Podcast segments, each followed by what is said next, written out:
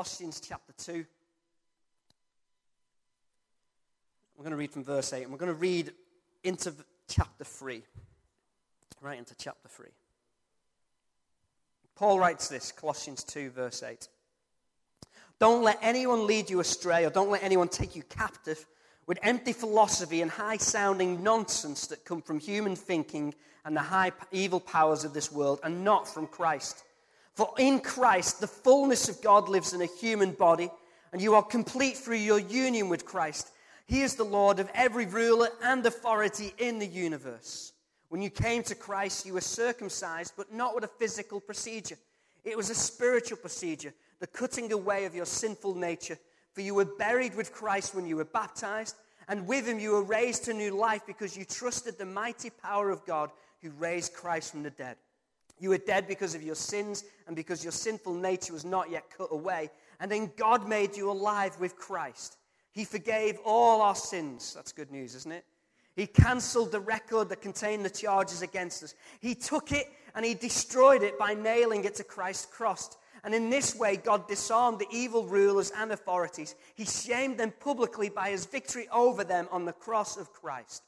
So don't let anyone separate you. Don't let anyone condemn you for what you eat or drink or for not celebrating holy days or new moon, new moon ceremonies or Sabbaths. For these rules were only shadows of the real thing, Christ himself. Don't let anyone condemn you or disqualify you by insisting on self denial. And don't let anyone say you must worship angels, even though they have said they had visions about this. These people claim to be humble, but their sinful hearts have made them proud and they are not connected to Christ, the head of the body. For we are joined together in his body by his strong sinews, and we grow only as we get our nourishment and strength from God. You have died with Christ, and he has set you free from the evil powers of this world. So why do you keep on following rules of the world, such as don't handle, don't eat, don't touch? Such rules are mere human teaching about things that has gone as soon as we use them. These rules may seem to be wise because they require strong devotion, humility, and severe bodily discipline, but they have no effect when it comes to conquering a person's thoughts and desires, evil thoughts and desires. Or to go to, back to another way of saying that, there's no value in curbing their self indulgence. Since you've been raised to new life with Christ, set your sights on the realities of heaven, where Christ sits at God's right hand in a place of honor and power. Let heaven fill your thoughts. Do not think only about the things down here on earth, for you died when Christ died, and your real life is hidden with Christ in God. And when Christ, who is our real life, is revealed to the whole world, you will share in all his glory. An amazing passage, isn't it? Amazing passage. But there's, some, there's a lot in that we won't cover. We certainly won't cover everything this morning, but uh, don't handle, don't eat, don't touch. Don't handle, don't eat. Don't touch. Paul says these are mere man made rules. I mean, what, what do you do with that kind of advice? Don't handle, don't eat, don't touch the man made rules. What do you do with that kind of advice? There's a bottle of bleach under my kitchen sink in the cupboard at home. And it has a big label on the side that says it's toxic and it's hazardous to health. And it clearly states that I shouldn't drink it. We've all seen a label. It's a man made rule, isn't it? But I'd be an absolute idiot if, on the basis of this verse, I decided to gulp down a whole gallon of bleach. I'd be an absolute idiot, wouldn't I? There's an, an electric substation at the end of our street where we live. And on the fence around it, there's a huge sign that reads, Danger! Keep out, high voltage. We've seen those signs, haven't we? They are man made rules, aren't they?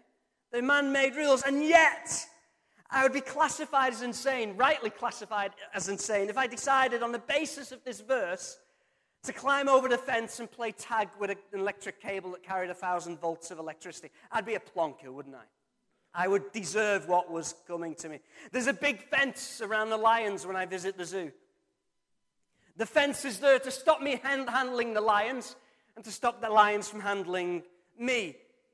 And this text is not in any way, shape, nor form, no authority is in this text in giving me consent on climbing over that fence and deciding to snuggle a 400 pound carnivorous cat. I would deserve the welcome that cat would give me. Right? We, we know, I know I'm stating the obvious here. I know I'm stating the obvious, and it needs to be stated because unfortunately, somewhere in history, there is some plonker who's climbed over a fence on the, ver- on the basis of a text like this and decided to snuggle a big carnivorous cat. All right? So I'm stating the obvious, but there's a context to these words from Paul. There's a context. Paul is not against rules per se. All right? There's a reason we wear our seatbelts. There's a reason why you don't drive 70 miles per hour down the wrong way on a 30 mile per hour street. He's not saying, Paul is not saying there's no such thing as good behaviors and there's no such thing as destructive behaviors. And in the next passage that Helen will share with us next week, she's out preaching this morning, but she'll share with us next week. Paul is going to encourage the believers to put away rage and malice and lies and instead put on kindness and gentleness and peace and love. He's not saying there aren't rules per se. He's also, Paul's also not against ceremonies. And he's not necessarily against expressions of faith either. Paul prays. Paul encourages other people to pray. Paul sings, he encourages other people to sing. Paul breaks bread, he does communion, he takes part in baptisms. And it might shock us if, it, if we're into this kind of thinking. It might shock us. But in the book of Acts, Paul, as a Jewish Christian, he takes a Nazarite vow. And he helps some other Jewish Christians take Nazarite vows. It's a bit complex, isn't it? So Paul knows there can be certain things that we can do that can help us devotionally and express our faith. So what is Paul saying in this passage? What is this passage about? Well, let's start somewhere else. I think it helps sometimes to start somewhere else. So a number of years ago, there was a late Catholic writer, a great writer, a guy called Brennan Manning, who wrote a book called Abba's Child. Abba's Child. Now, it's got nothing to do with a Swedish pop group. There's nothing about Dancing Queen or Mamma Mia in the book. Abba is this affectionate Aramaic word for father. It's more akin to dad, daddy. And father is a term that describes God's character throughout the scriptures. And Manning is looking at the fact that we are children of God and what that means. And in his book, he suggests, like I did last time I spoke a couple of weeks ago, he suggests that many of us as people, we struggle with our self worth and we struggle with it so to such an extent that we seek validation and we do things to seek validation and acceptance from other things, from external sources, such as our achievements and such as our possessions, such as the opinions of other people. And ultimately, we find that those things are fleeting and they are ultimately unsatisfactory. Our true identity, Manning suggests, is not determined in what we do or what we earn and how much we have and how much we don't have or what others think of us. Instead, he says we should define ourselves radically as beloved by God. We should define ourselves radically as beloved by God. This is our true self in the love of God. Every other identity we create for ourselves is an utter illusion. Define yourself radically as loved by God. Every other identity is an illusion. And if you've ever read Brennan Manning, he's, he's a fascinating writer. He's very vulnerable, he's very raw, he's transparent about his flaws, his brokenness, and in his own words, his own unlovability. And yet, in the midst of his own mess and mayhem, he experiences this thing called unconditional love. This love that embraces him regardless of what he's like. And he's not saying his brokenness has qualified him for such a love. And he's not saying, and he understands that also his brokenness and imperfection doesn't disqualify him from that love either. He realizes God loves. God so loved the world that he gave. That even while we were dead in our sins, God loved us and reached out to us. And he wasn't saying his life was right or everything was okay or he was doing things right. He just realized this that his starting point in life was not about trying to get God to love me. That instead of striving for something in his own strength, what he had to do is let God's strength act upon him. We understand the way that works. Now, in another book that Manning wrote, he said this about himself. He said, My deepest awareness of myself is that I'm deeply loved by Jesus Christ and I've done nothing to earn it or deserve it. I am deeply loved by Jesus Christ and I've done nothing to earn it or deserve it. Now, unlike the writers I mentioned last time I spoke, Manning wasn't trying to convince irreligious people of having faith in God. He wrote mainly to religious people because, as he says, most religious people find it easy to believe in God, that there is a God that exists. What they struggle with is the fact that God loves them. They find it easy to believe God exists. What they struggle with is the fact that God loves them. And he recognized that unless we grab hold of this identity and that we root ourselves in the fact that God unconditionally loves us, as has been shown and embodied in Jesus' life and death and resurrection, then in the place of that identity, what we'll do is we'll grasp hold of a negative self image of, of ourselves that views ourselves as moral lepers. That God does not want anything to do with us until we do something to clean ourselves up. And so, in that case, what happens is we live under this shadow of low self esteem. We enslave ourselves to shame and remorse and unhealthy guilt. And we constantly find ourselves under this accusation of self hatred. And that's how Brennan Manning spent most of his life. He originally felt about himself in that same way. He thought, if there is a God, that's how he thought. And if God exists, then this God doesn't want anything to do with me, with how I am at the present time. And because he saw God as some fickle, easily irritated, small minded accountant who only was friends with people who were in positive credit. Every time Manning kind of saw himself a negative credit, he wrongly assumed that it was up to him to close the gap between him and God. I think a lot of people think it's up to us to wrongly close the gap we think is between us and God. And so, what would Brennan Manning do? Well, he'd try and be good. He'd try his best to be good. He would try and promote himself. He would try and change himself. He would try and lift himself. And of course, he would fail again and again and again to hit the standard of the God that he thought he had. And he, when he failed, and because he thought God would want nothing to do with a failure, he would sink deeper into his guilt. And in his guilt, his guilt would lead him to seek solace because he couldn't seek solace in God because he thought God wouldn't want anything to do with him. He would then instead seek solace in his alcoholism and his womanizing, and it would enslave him even more to the problems that he was having in his personal demons. And in turn, he'd feel more guilty for going back to his alcoholism and his womanizing, which meant that next time he would try even harder again and set a higher standard. And every time he'd set a higher standard, he'd fail again and so on and so on and so forth. He'd go for this loop of guilt and guilt. As Manning puts it, he said he had this myriad of fictitious ideas about God, these multiple false images of God that imprisoned him in a house of fear. He lived in a house of fear.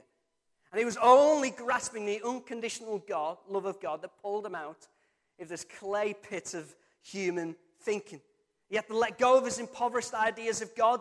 He stopped trusting in his own self effort and instead he trusted the love of God as embodied in Christ Jesus. That's good news, isn't it? As Manning reminds us, our religion never begins with what we do for God. Our religion never begins with what we, we do for God. It always starts with what God has done for us, the great and wondrous things that God dreamed of and achieved for us in Jesus Christ. Can I read that quote again? Our religion never begins with what we do for God, it always starts with what God has done for us, the great and wondrous things that God dreamed of and achieved for us in Jesus Christ. And so I have to ask you this morning when it comes to you and God, what is your starting point? Is it about you trying to get you to, for God, to, trying to get you, sorry, trying to get God to love you? Is it about you trying to get God to notice you? Is it about you trying to get God to like you? Or is it a response, a participating embrace of the unconditional love that God has already embodied toward you in Jesus Christ? Which one is it? And there's a big difference between the two. If you want, I'd liken the difference between choreography and dance. Not that I can do either. I would liken the difference between choreography and dance. So if I was to give a name, if I was to label Manning's self propelling approach, his, when his starting point was his own efforts, I'd say it was human choreography. And what I mean by this is that in his thinking, which is common thinking, it's like a strict choreographed dance routine. That's what it is, experiencing God. As long as if we think God, experiencing God is about making sure that we put our feet in all the right places at all the right time. And so when it comes to choreography, you're not really following the music as such. What you're trying to do is follow a strict set of instructions. And so what we do is we view God as a judge, like on Strictly. And he sat behind a panel. And if we get our footwork right, if we get our movements right, if we get a choreography right, then God will give us a good score. And if we get it wrong, then God will disqualify us. And so in human choreography, everything is dependent upon our footwork. You dare not put a foot wrong because you lose. That's human choreography. But grace is different. At least I hope it is. It's got to be. Otherwise, it's not grace, is it? Unconditional love is nothing like human choreography. See, human grace is more like a dance. See, in dance, when you really dance, not that I can really dance, but when you can really dance, it's not about following some set of instructions, is it? It's about following the rhythm of the music. You don't really follow the rules as such. You're just overtaken by the, the music itself and the rhythm of it. And it's not that everything goes, don't get me wrong, but dance is about responding to the music itself, not instructions. And so in the divine dance, God is not some judge sat behind a judge's panel trying to score us. In the divine dance, God is on the dance floor with us as a dance partner. God is wanting to dance with us. And in grace, regardless of how terrible our footwork is, and regardless of how fantastic our footwork is either, God approaches us and invites us to take hold of who He is and what He does and entrust ourselves to His movements, to learn to move in rhythm to the music of who God is. Can we see the difference? See, instead of leaning on my own understanding, as a proverb puts it, instead of leaning in my own understanding and my own footwork, I acknowledge God and I trust Him to direct my steps. That's different. I learn to trust through dance. I allow the movement of my dance partner shape the purposes of my steps. So it's not me trying to get God to move. I'm just caught up in his movements. And I'm transformed through that. There's still transformation, it's just the other way around. See, being in Christ is not human choreography, it's a dance. Or to put it another way, our faith is not about trying to attract God by our fancy footwork. Our faith is an embrace of God's movements. It's not about trying, our faith is not about trying to attract God through our steps. Our faith is about embracing God in His steps. See, the problem is with human choreography, like it did in Matt Brennan Manning's experience, it's, the problem is it's a self driven project. It's a man made project, and it often props up our ideas of God, and it often leads to us being directed by fear and guilt instead of awe and inspired delight. It's the opposite thing. And in short, because of we have this guilt and fear, we think we're responsible for attaining God. Then what we do is because we think we're responsible in attaining God, what we're doing is cutting God out of the thing out of the solution to the problem. And as I said the other week, the, the problem in the first place is that we're seeking an identity outside of God in the first place. So cutting God outside, out of the solution is just a repeat of the problem. If that makes sense. We think if we can get our footwork right, we'll find God. But it's all a self effort. It's still all about us. And it's still, actually, as Paul writes at the end of chapter 2, it's still more self indulgence. Our self made efforts are still self indulgence. The other problem with choreography is you can be really good at it. That's a big problem. You can be fantastic at choreography. You can even add in extra levels of steps and footwork. You can add in a load of extra routines and instructions. And you could outshine everybody else, and your, your footwork could be immaculate. You could be the greatest, greatest dance uh, choreographer in the world, but it's not dance. Choreography is not dance. I can do the Macarena. I can't dance. I used to be able to do Whigfield Saturday night with my eyes closed, but I can't dance. You can know all the moves, you can know all the rules. You can keep your religious footwork perfectly, even the extra flourishes that you add into it. You can do it so well, you can do it without God. And that's the problem, isn't it? That's the problem. The reality is, choreography is still self maintained. It's still a self discipline. It's still a performance. It's not a dance. It's still more self indulgence. See, the Hebrew prophets, if you know your Bible, in the Old Testament at times were challenged by, but you know, they challenged Israel on their choreography. And it wasn't that they failed to get the rules or keep the rules, although they did do that as well. But at times, the problem was the opposite. The problem sometimes was that their footwork was flawless. The choreography was great.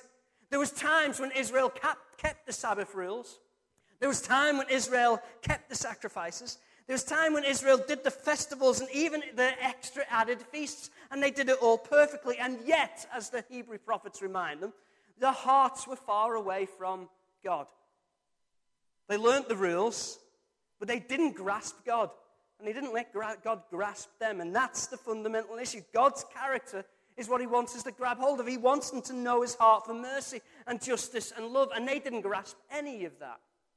But their footwork was fantastic. That's problematic. Paul, who wrote this letter, as I said a number of weeks ago when I introduced it, his footwork was brilliant. In fact, Paul was very zealous with his footwork. His choreography was excellent. He prided himself on being the best at his choreography. In fact, his footwork, his choreography, led him to exterminate those who he thought their footwork wasn't perfect or wasn't great and it didn't measure up. And then, in the midst of doing that, he gets knocked off his high horse and he realizes that even though he's kept his choreography, he hasn't had hold of God at all in all of this. So, again, what is our start, starting point? What is our starting point with God? Am I learning to dance with the divine or am I doing human choreography? Which is it?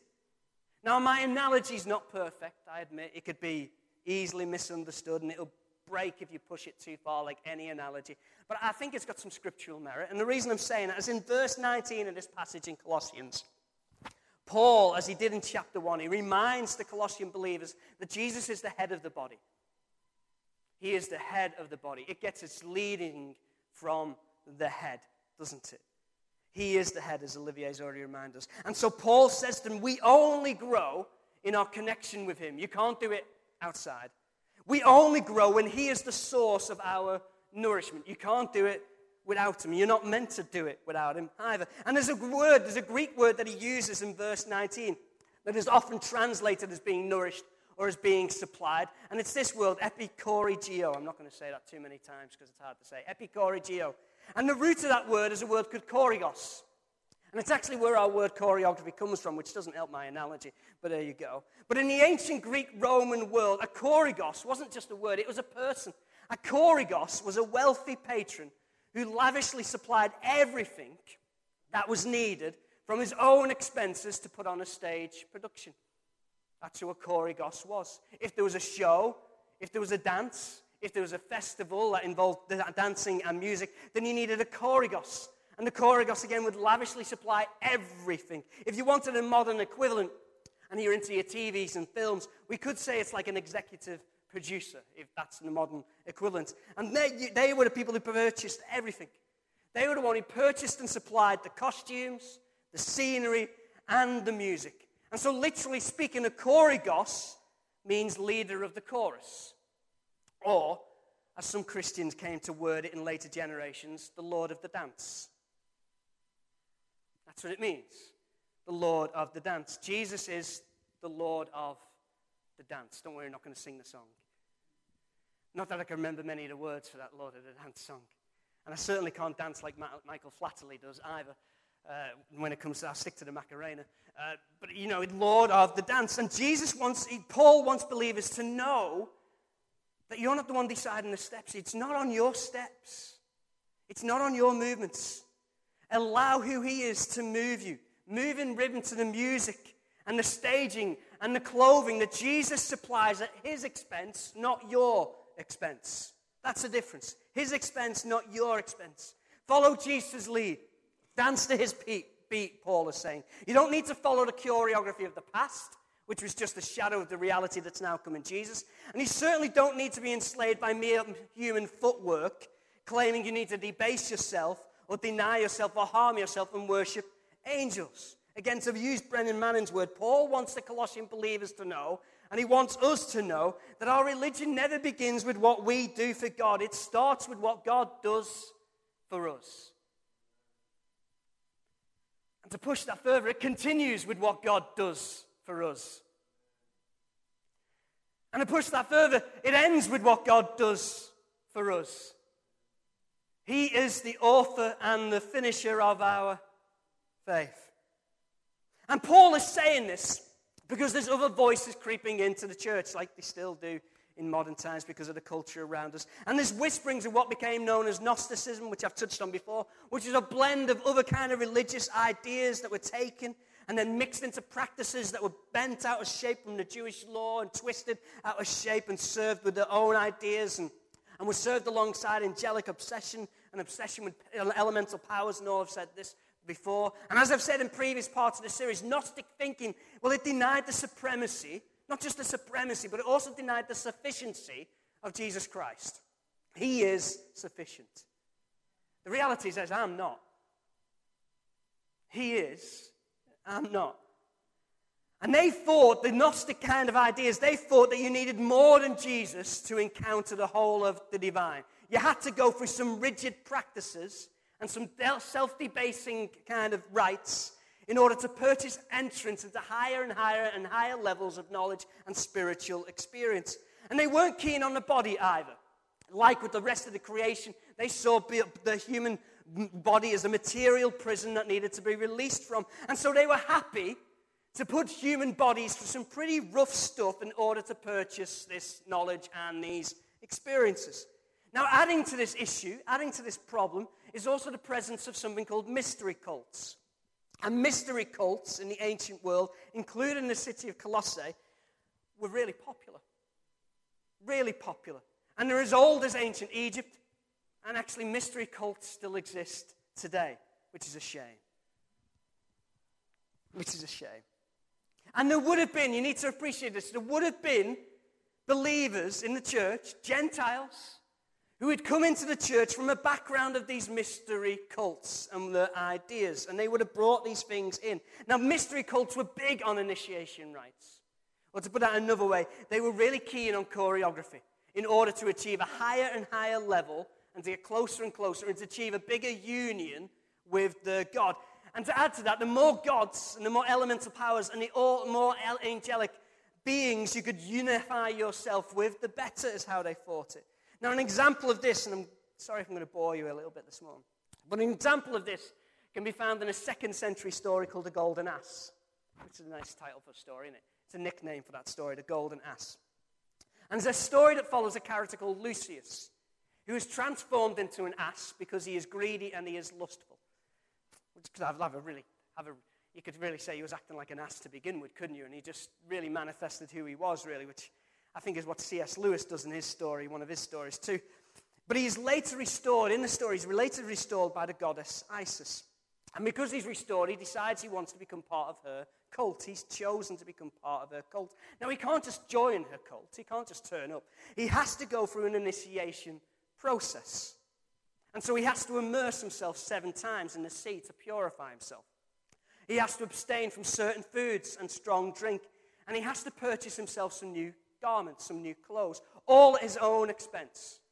He has to do all his own expense. He also has to spend long hours setting his sights, if I was going to use that term, on the statue of this goddess Isis, as well as learning from secret texts, and then going for a very physical simulation of entering into and returning from the realm of the dead. Sound familiar?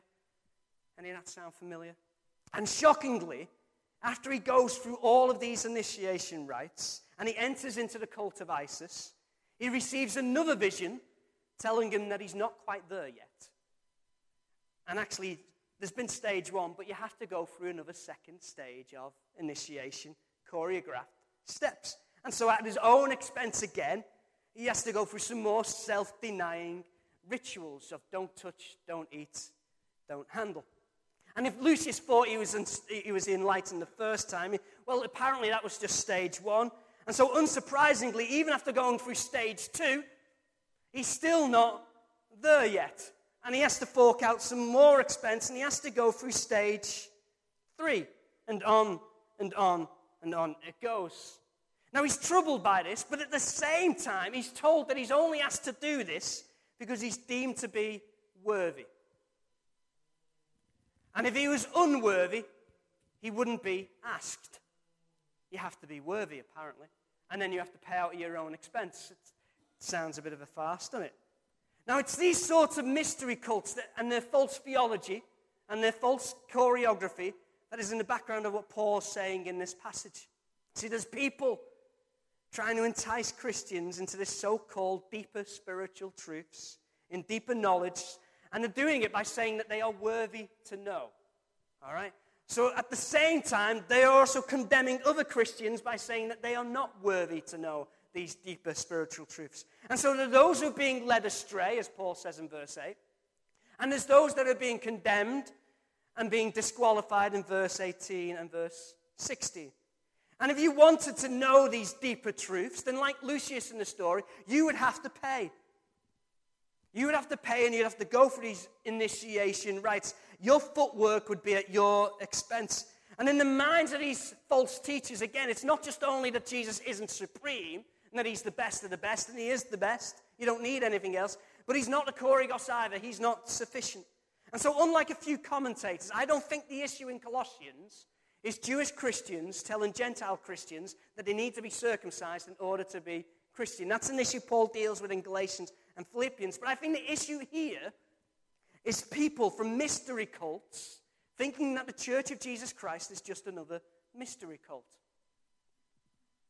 And it's not, thank God. It's not. And to be honest, though, with its language of immersion in water, which the church talked about, with its language of having a new nature, a new clothing, as Paul's going to talk about in the next passage, with its history in Judaism, with, with its own ceremonies of food laws and circumcision, I can understand why people coming from a background of mystery cults would think that one was like the other. But this is not that. But if you're the kind of person who's previously had this choreographed approach to God, then I can understand how you take elements from your own cultural background and then you'd misapply Israel's Sabbath rules and the food laws and even circumcision and then twist them into some aesthetic kind of choreographed initiation rite, thinking that doing such things gets you closer to God. Now, I need to add here that these Jewish practices, even in their original context, they were never about getting closer to God. None of them were. And their original intent was to remind and retell and rehearse what God had already done to get close to them. They were ways in their own time of saying that our faith begins and ends with God's work. And of course, there's a bigger complex conversation regarding Paul and his relationship with all this. But for Paul, distorting these things and then imposing these things on people, saying that these are steps to get to God, is all man made, man centered, self indulgent religious nonsense.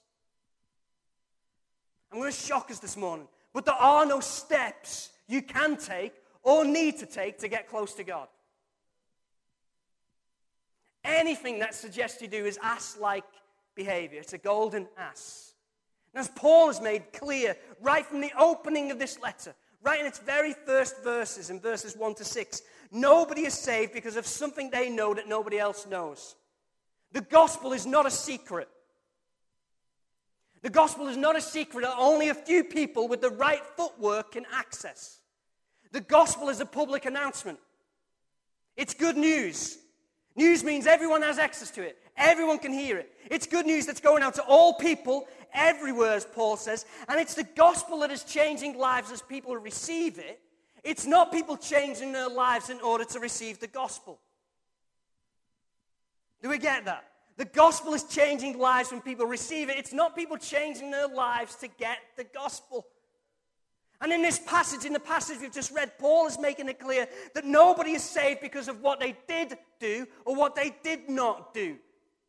What matters is not our man made initiation rites or our self indulging, self denying, and really God denying practices, but Jesus' self emptying, victorious embodiment of God's gracious, forgiving, and life giving approach to us. We don't step to God, God stepped to us. If we get that wrong, we might as well take grace out of the equation. I mean, often Christians, I'm not sure I agree with it, but I understand it. Often Christians, we say Christianity is not a religion, it's a relationship. And it, again, it, it's a confusing term. But what we're saying is it's not about our steps to God. It's the fact that God in Christ came to us. As Paul writes, I was dead. I don't know if you know what it's like being dead, but you can't do anything when you're dead. You can try, It just means whatever efforts you've got, hey, they're pointless. That's the point, they're pointless. God acts on us. It's not me who raised myself up, God raised me up. It's not me who got God to forgive my, forgive my sins, God forgave my sins. It's not me who did something clever to get God to cancel the charges against me. God destroyed the charges that were against me. Can we see the difference? See, Paul writes this, doesn't he, in this chapter? When you came to Christ, you were circumcised. Not by a physical procedure, but by a spiritual one, the cutting away of your sinful nature. For you were buried when Christ was buried, and you were raised to new life when Christ was raised. Notice the when there. You were, you were buried when Christ was buried, which was 2,000 years before I was even born, and you were raised to Christ when Christ was raised. Now think about those words. Paul, writing to people who think they need to some sort of initiation rite, is saying to them, Well, it's already happened. If you're looking for initiation rite, it's already happened. And it didn't involve harming your body, it didn't involve your movements, it didn't come at any cost to you. It came from the mark of death in the flesh of Christ. Every other God, little g, expects you to go through some sort of physical pain and suffering and some sort of initiation rite to get to them. But this God, the real God, has gone through it to get to you. So you don't need to do anything. Your bookkeeping gods have been stripped and exposed to being the frauds and the fakes that they've always been. Real gods, the real God, saves what he loves. You don't need to coax God to forgive you. The fullness of God was in Christ, reconciling you back to Him. You didn't and you do not need to convince some bookkeeping idea of God to clear your record for your fancy movements. God, under His own movement, has destroyed the charges against us. You don't need to liberate yourself from all that enslaves you and accuses you. I'm not saying you don't need to do anything, don't misunderstand me, but God has stripped and disarmed all those things that hold you in the power of all the authority over you. All you need to do is stop following your choreography. Stop clinging to self. And let yourself be swept off in the dance of God. Let His grace grasp you, and it will change you. Define yourself radically as one beloved by God. I know it's a weird way to put it, but what I'm really saying is stop trusting yourself, trust Christ. Stop trusting yourself, trust Christ. Faith is an expression of trust in God's character and God's work. When we set our sights on who Christ is and the reality of his nature and his reign and saving work, then as Paul has already written, if we set our sights on it, then our lives begin to overflow with thanksgiving for what he has done. And so, to put that another way, we don't give in order to get God to give. That's false man made teaching. We do not give in order to get God to give. We give because God has given. We don't forgive in order to be forgiven. We forgive as God has forgiven us. We don't pray to get God to open up his ears to us and bend to us. We pray because God's ear, as Psalm 116, verse 2, but it is already bent towards us and already open us. Jesus says it in the Sermon on the Mount. We pray because our Father already knows our needs. We don't have to babble on and babble on like the other religions do, trying to get God to listen. God is listening. We don't love in order to be loved. We love because He first loved us. We don't serve in order to be served. That's a selfish indulgence, by the way. But we don't serve in order to be served. We serve because doing so retells the service and compassion and physical, incarnate, life giving service that Jesus has already shown towards us. I don't empty myself in order to have some holy union with God. It's His holy union with me when I grasp hold of the fact that God's nature is self emptying and self giving when I learn that that's what I'm meant to look like in the first place. That's what imaging God looks like. We don't live a different life in order for God to give us life. Let me say that again. We don't live a different life in order to get God to give us life. We're learning to live differently because we nourish ourselves in the life that God through Christ has won for us and given to us. please don't get it the wrong way round. Or as Paul writes it in Romans 8 and verse 15 You did not receive a spirit of slavery to fall back into fear. You received the spirit of adoption, through which we cry, Abba, Father. Let's pray.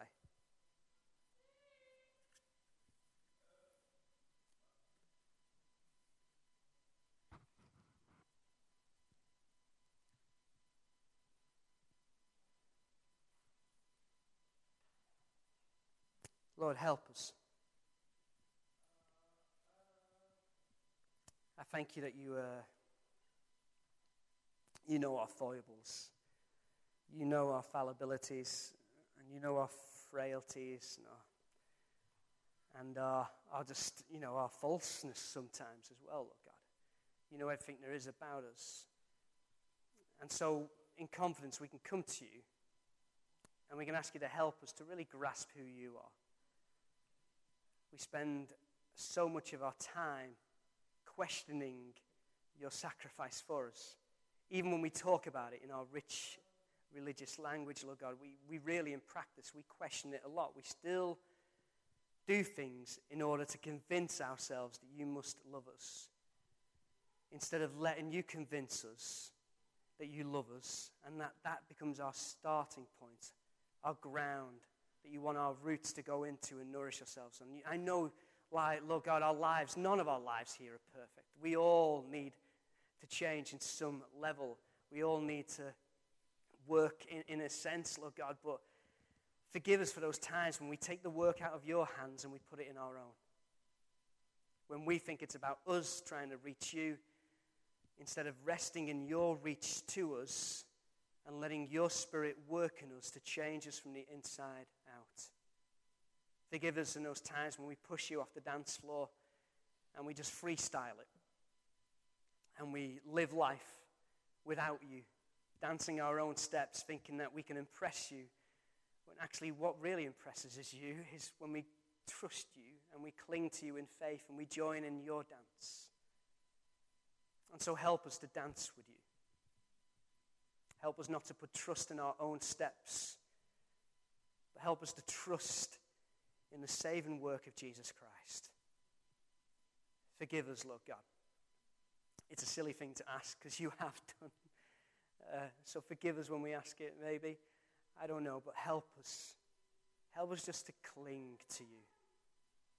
Help us to know, Lord God, what it means to call you Abba, Father, and to work out from that principle, Lord God. In Jesus' name I ask. Amen.